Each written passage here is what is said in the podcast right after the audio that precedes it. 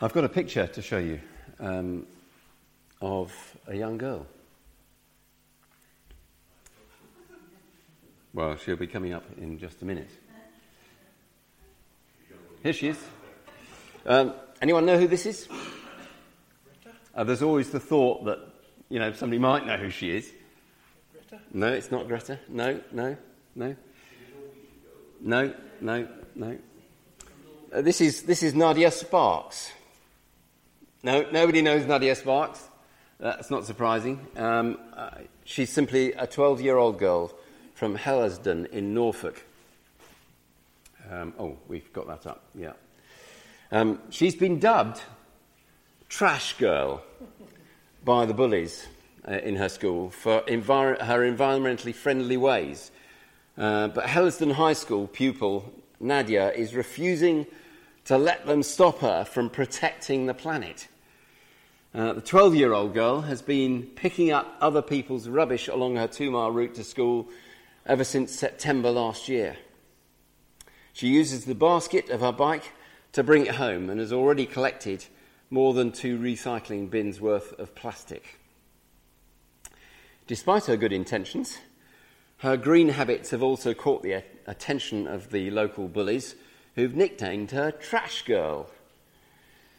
Other students, meanwhile, have simply told her to pick up their litter as it's her job. Rather than let the comments get to her, Nadia, who is in year seven at school, says she is refusing to give up on her eco friendly ways. She says, I'm not going to stop doing the right thing because of them, and if they're going to call me trash girl, then they can say it with respect. I'm doing something to protect the world that they also live in. It's everybody's job. We're all responsible for keeping this world safe and clean instead of believing that it's somebody else's job.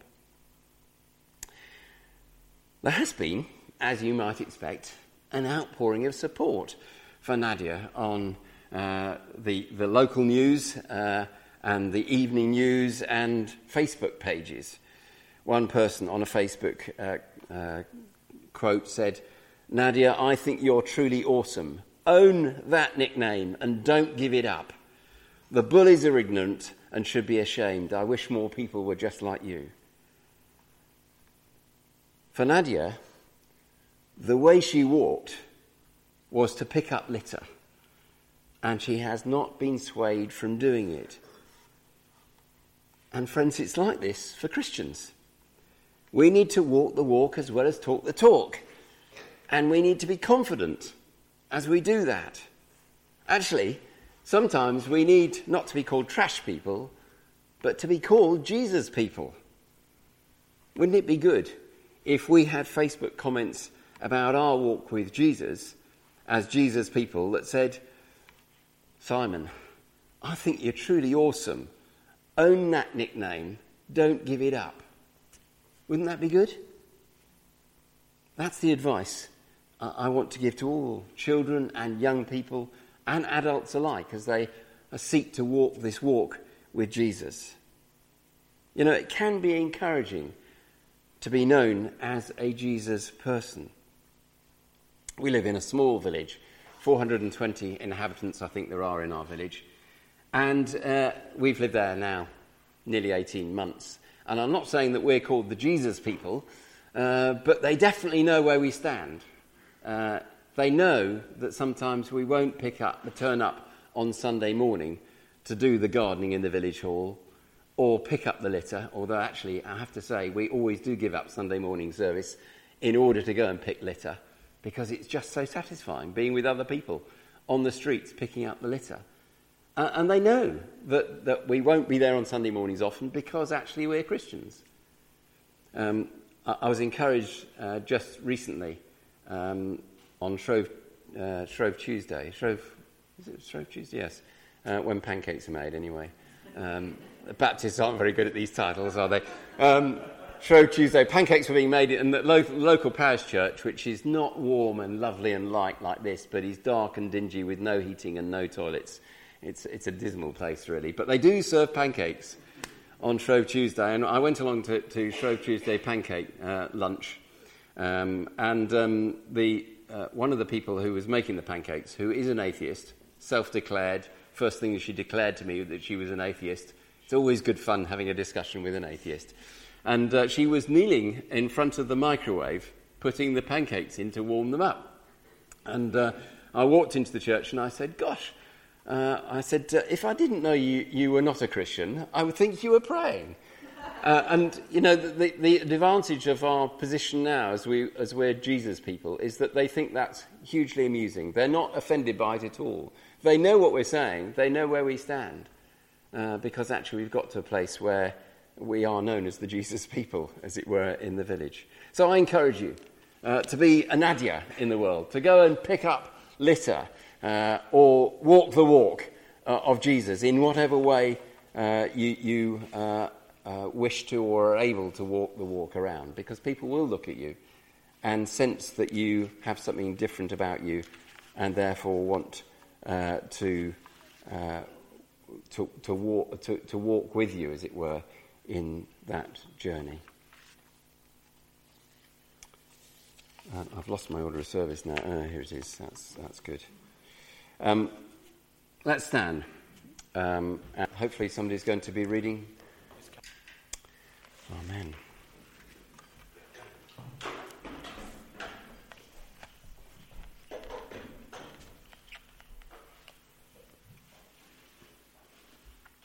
A few years ago, uh, now, somebody wrote to the Sunday Times etiquette page with the following dilemma.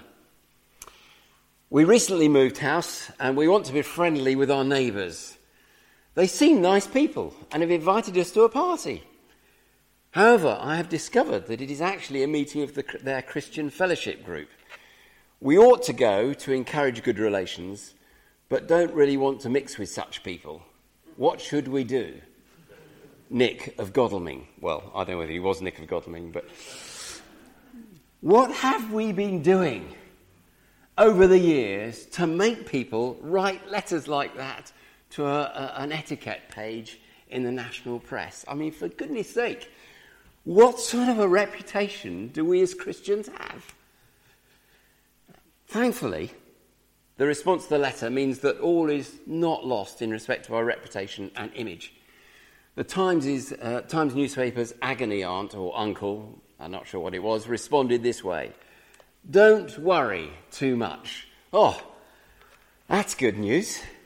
Adding, Christians may be tiresome, but as far as I know, they are not yet a dangerous cult bent on brainwashing new recruits.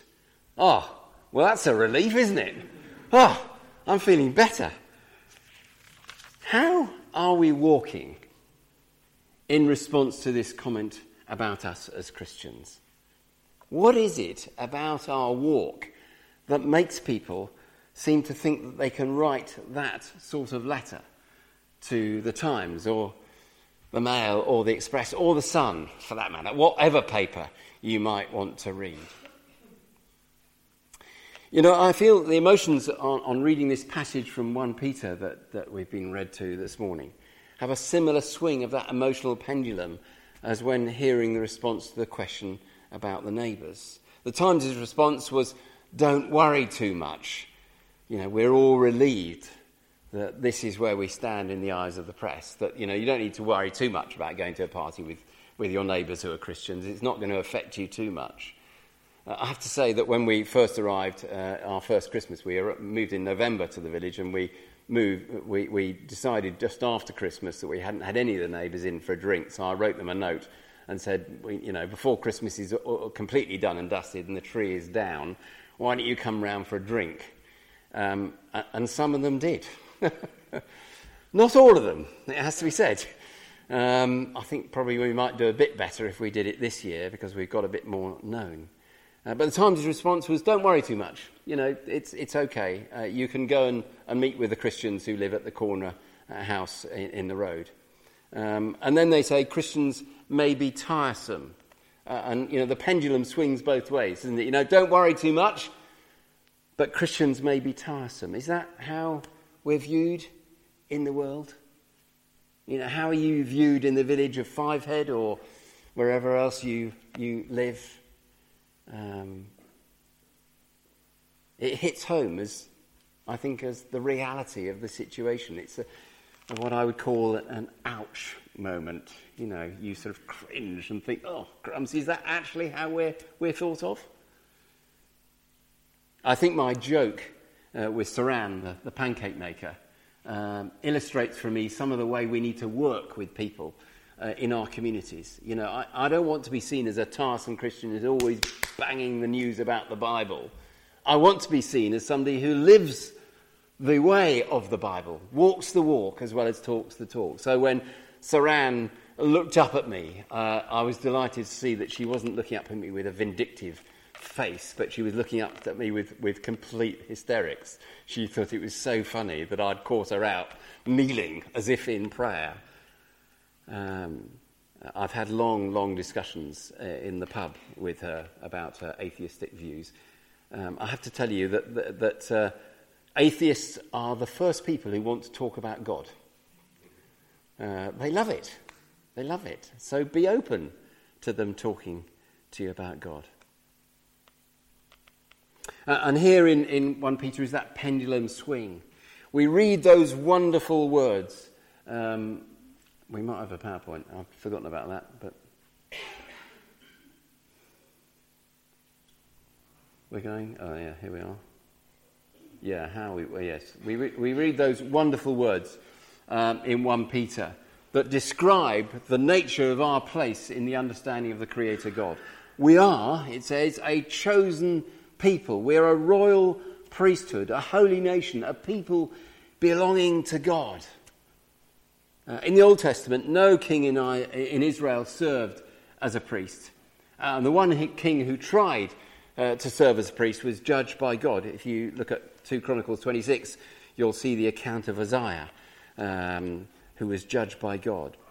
But our Lord's heavenly throne is a, a throne of grace from which we may obtain faith and all that we need to live and walk uh, in life for Him and serve Him. Hebrews 4, verses 14 to 16 says, Therefore, since we have such a great high priest who has gone through the heavens, Jesus, the Son of God, let us hold firmly to the faith we profess. Hold firmly to the faith we, prof- we profess. Walk the faith we profess.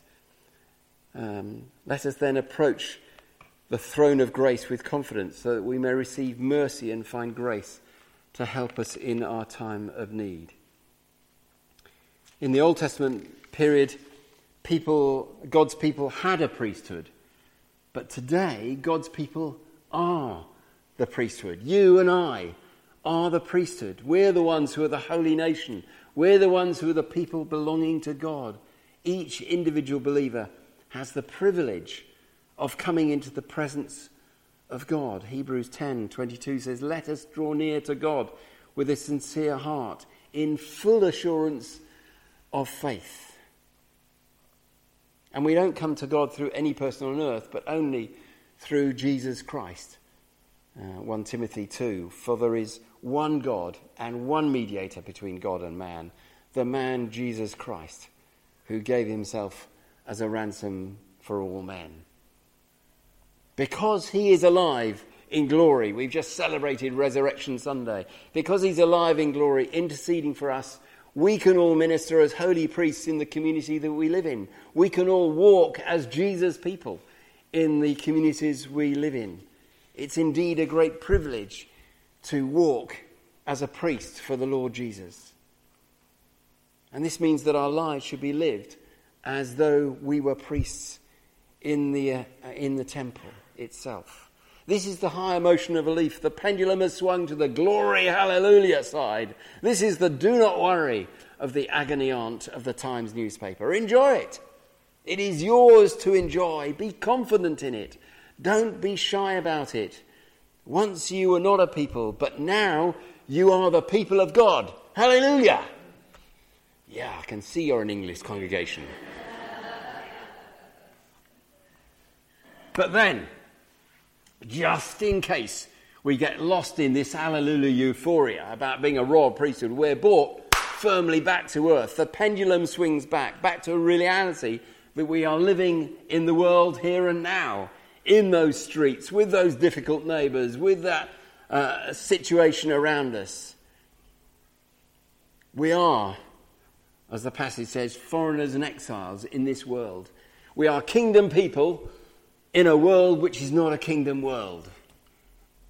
It's all well and good being a people belonging to God, but the reality is that we are only here for a short period. The time is unknown. Time could be short. It's only a phase. And as such, we are foreigners and exiles here in this place of Fivehead or, for me, Langford Budville. The real time of glory is still yet to come. It's important that as a community, the church doesn't forget this temporariness of who and where we are. And yet, uh, we have a problem. We have a problem. You do it. Thanks. We have a problem. Um, and the problem uh, for us is this that over the years, the church has become what the Baptist theologian Stanley Hauerwas calls an accommodationist church. By that he means, and I quote, we have become intent on running errands for the world, giving the world less and less to believe. Uh, he goes on extensively in this, but he says that we are do good people rather than Jesus people. Stanley Hauerwas says that we do this by um, particular errors in the way we do church. He says that we, be, we build bigger and better congregations. You know, uh, we, we have teams of paid staff. I know we don't hear, but churches aim for teams of paid staff. Uh, one of the questions uh, that I often um, uh, was asked when I was in ministry is uh, you know, you go, to, go, you go to a conference with loads of other pastors or church people around, and they say, How big is your church? You know, they're really excited to know how big your church is. They're not saying how good is the spiritual growth in your church. I, ca- I got a really good answer to that question. How big is your church? I say, oh, well, it's between five and 600. between five and 600? I said, yeah, it's 40 people. That is between five and 600.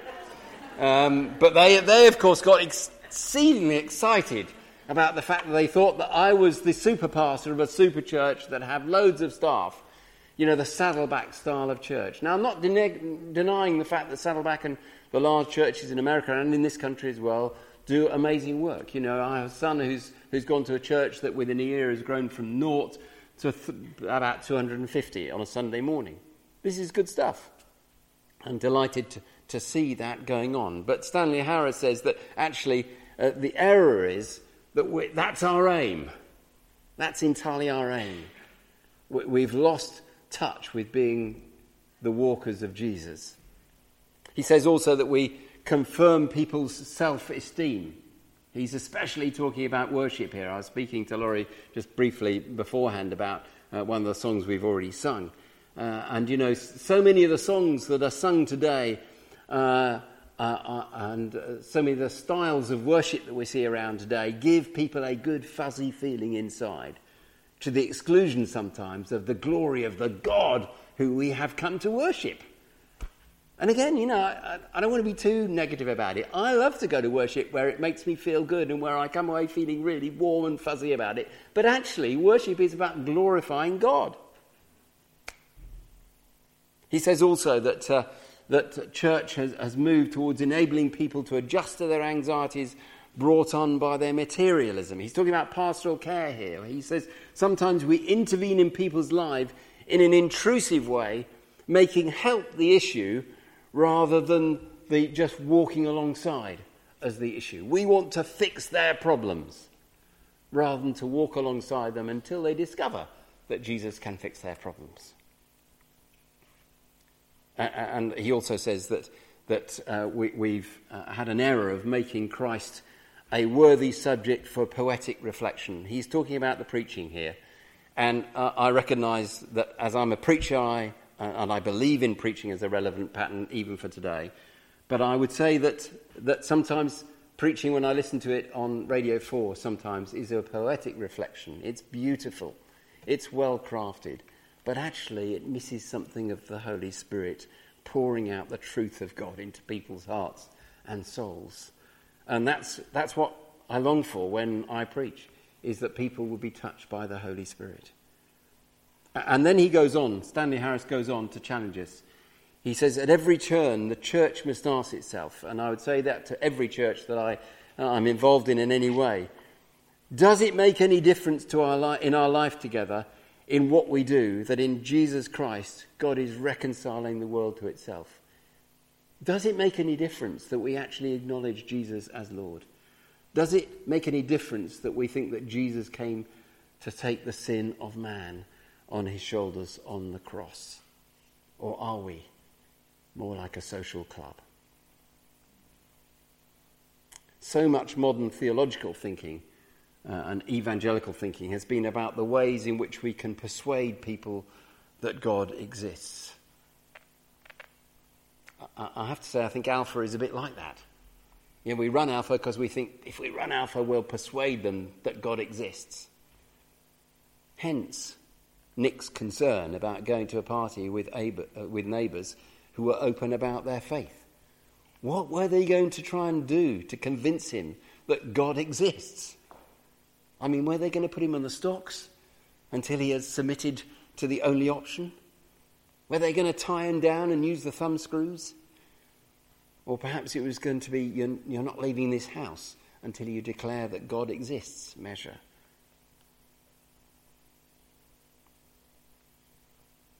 as we walk the walk, people will see that we are Jesus' people. As Nadia walks the walk to protect the planet, people think that she's the trash girl. Karl Barth, in his huge volume uh, of church dogmatics, wrote that the church exists to set up in the world a new sign which is radically dissimilar to the world's own manner and contradicts it in a way which is full of promise. I love that sentence. The church is to be a new sign. We are to walk in a way which is, is radically dissimilar to the world's own manner and contradicts the world in a way which is not just a different way, but is a way which is full of promise the promise of the hope of salvation. And this is what this text calls us to do today, and why it is so relevant to why we should struggle away at doing church today in a different way, at walking the walk as well as talking the talk.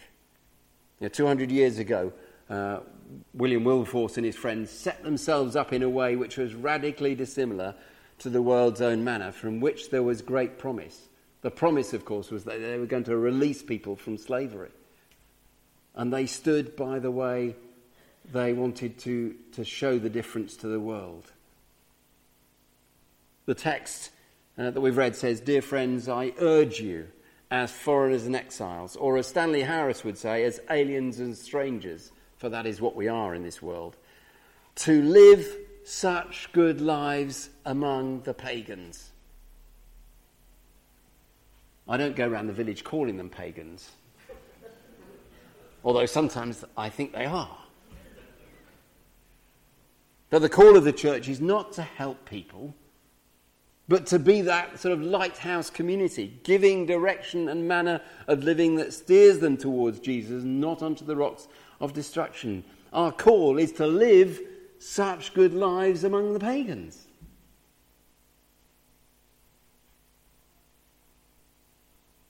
As a result of that, we may come to be helpers of people. But the first call is to operate in such a way that sees us as a group of people that do things differently. A new sign which is radically dissimilar to the world's own manner. Now, for the church set in the community, whether that be a town or a, a village community, this provides a formidable challenge as to how we live. Because it challenges how we operate in our lives. My, my wife hates the word operate, even though she's a nurse. But it, it challenges us to how we, we live our lives.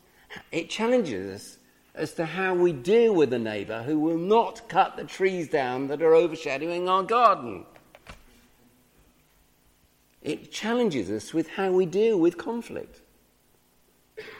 It challenges us with how we speak to people in the pub, in the shop, on the street. How we speak to the person whose dog has done what dogs do and they haven't cleared up along the path that we walk every day and I clear up for them. It challenges as to how we use our wealth. Where we give, how we give, do we give? It challenges us to how we manage family life.